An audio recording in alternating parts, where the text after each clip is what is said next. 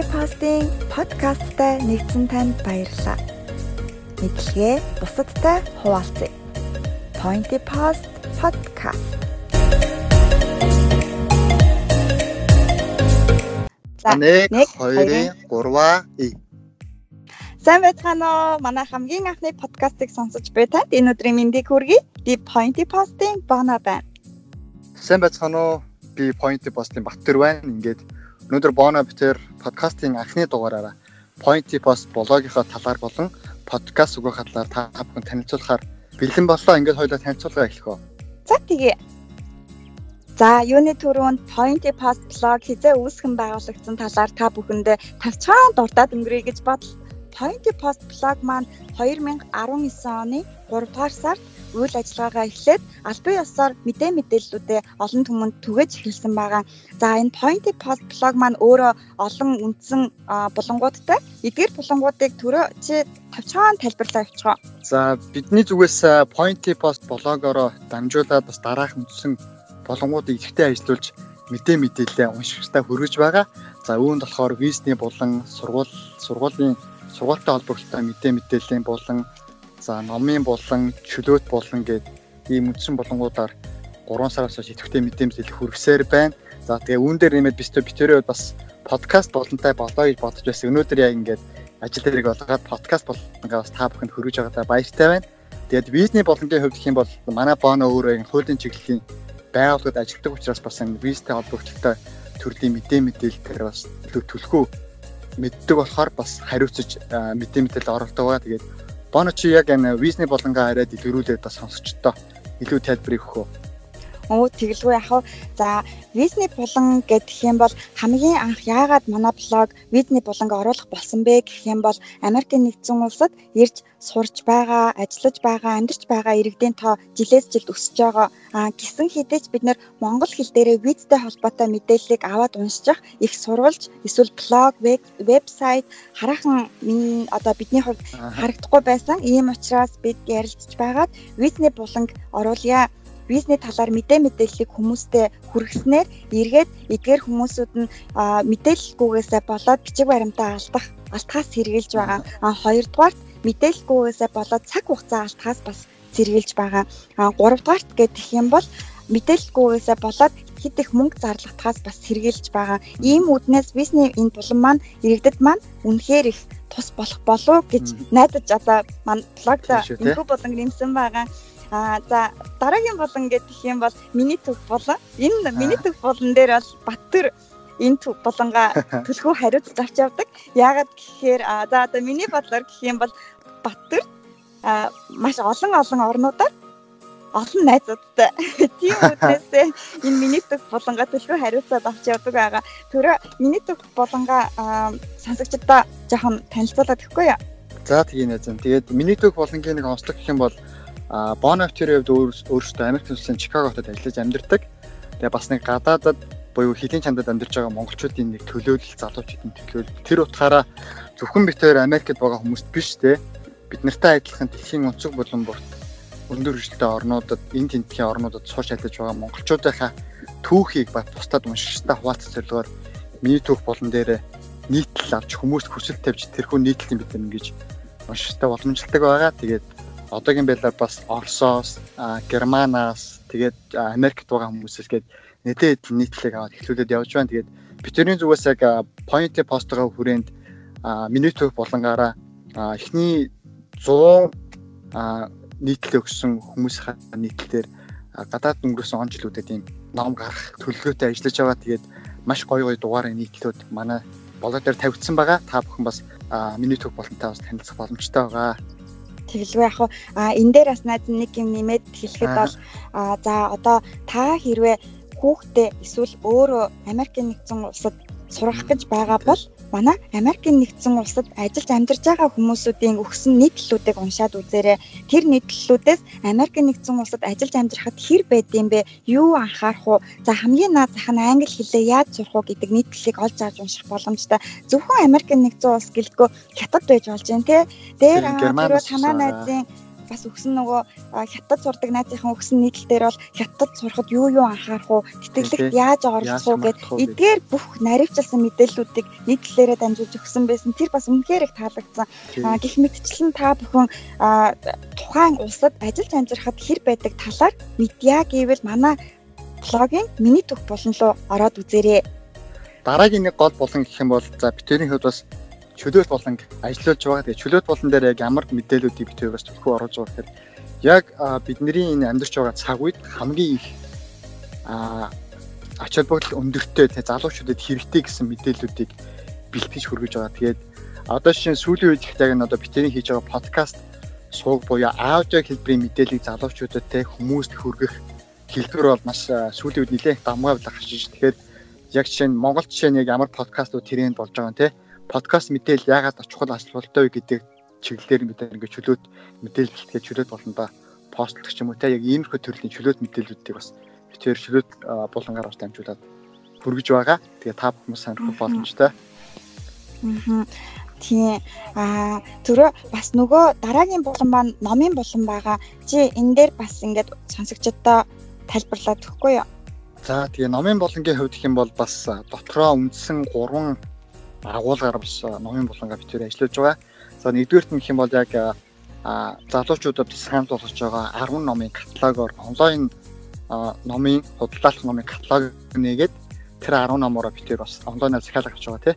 Тэгээд бас тэр захиалга нь бас тухайн хүмүүст уншихыг хүссэн номыг нь онлайнаар захиалж аваад төлбөр төлбөр бүх юм яг онлайнаар шийдээд дээр нэмэлтээр битэр шиппингээс хариуцж ажиллаж байгаа.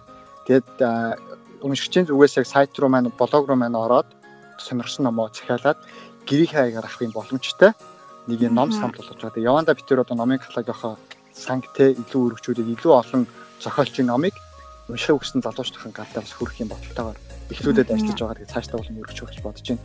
За тэгээд дараагийн үндсэн агуулга нь юу вэ гэхээр битэр а мэдээж залуу хүмүүсийн бас өөрсдийнхөө мэдлэг те өөрт байгаа мэдсэн сурсан зүйлээ бусдад хаваалцах өөрөө сайхан зүйл шүү дээ. Тийм болохоор а ер нь бол сүүлийн залуучууд маш их ном уншдаг болж байна те.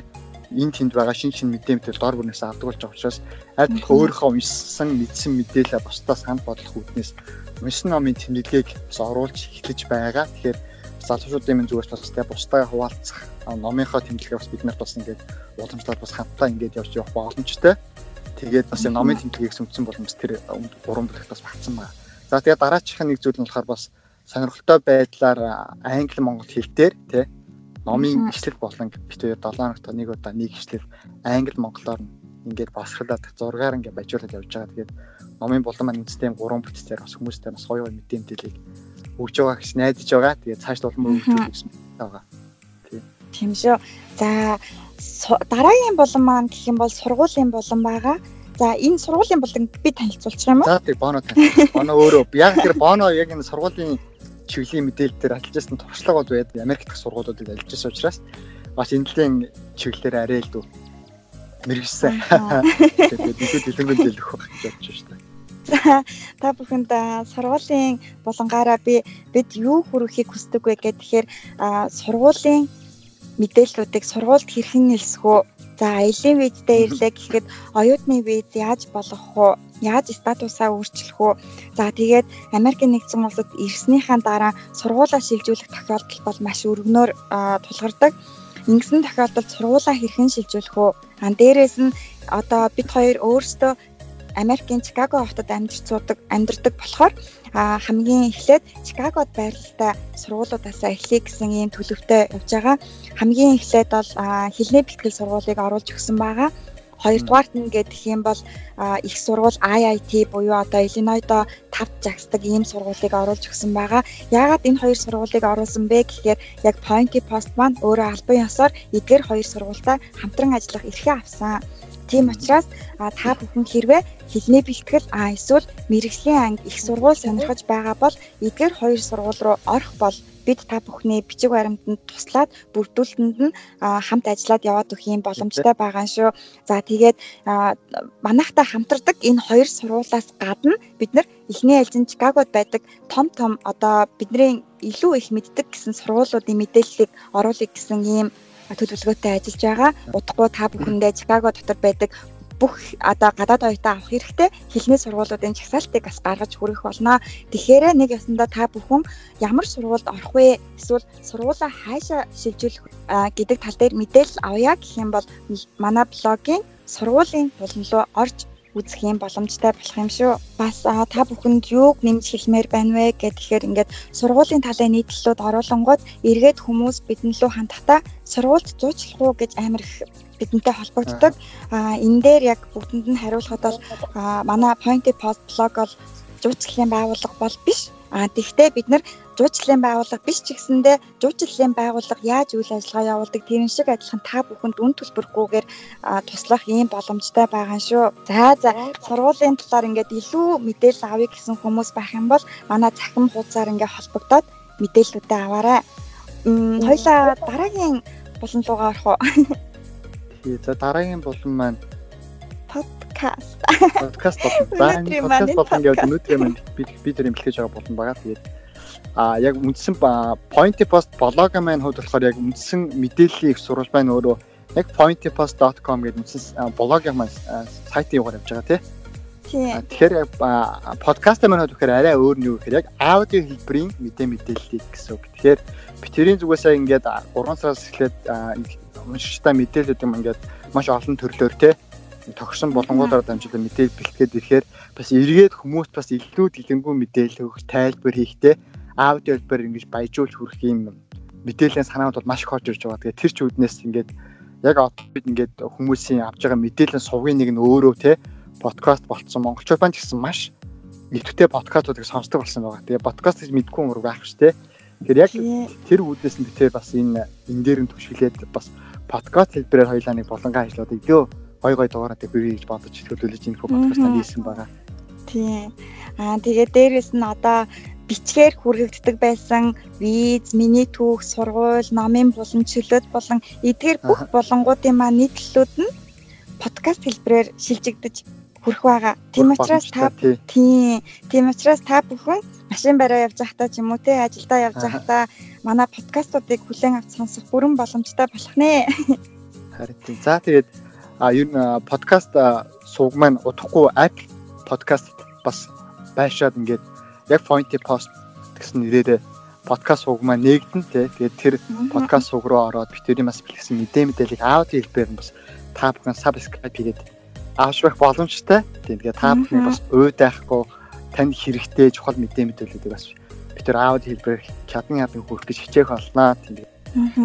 Аа за тэгээд төгсгөлд нь бид хоёрын зүгээс хэлэхэд бол бид хоёртай сонирхол нэг залуучууд байх юм бол та бүхэн бидэнтэй холбогдоорой. Таны өмнө бидний хаалга үргэлж нээлттэй байх болно. А бидэнтэй холбогдохыг хүсэх юм бол манай pointypost.com-оор холбогдож болно. Эсвэл pointypost@gmail.com байна.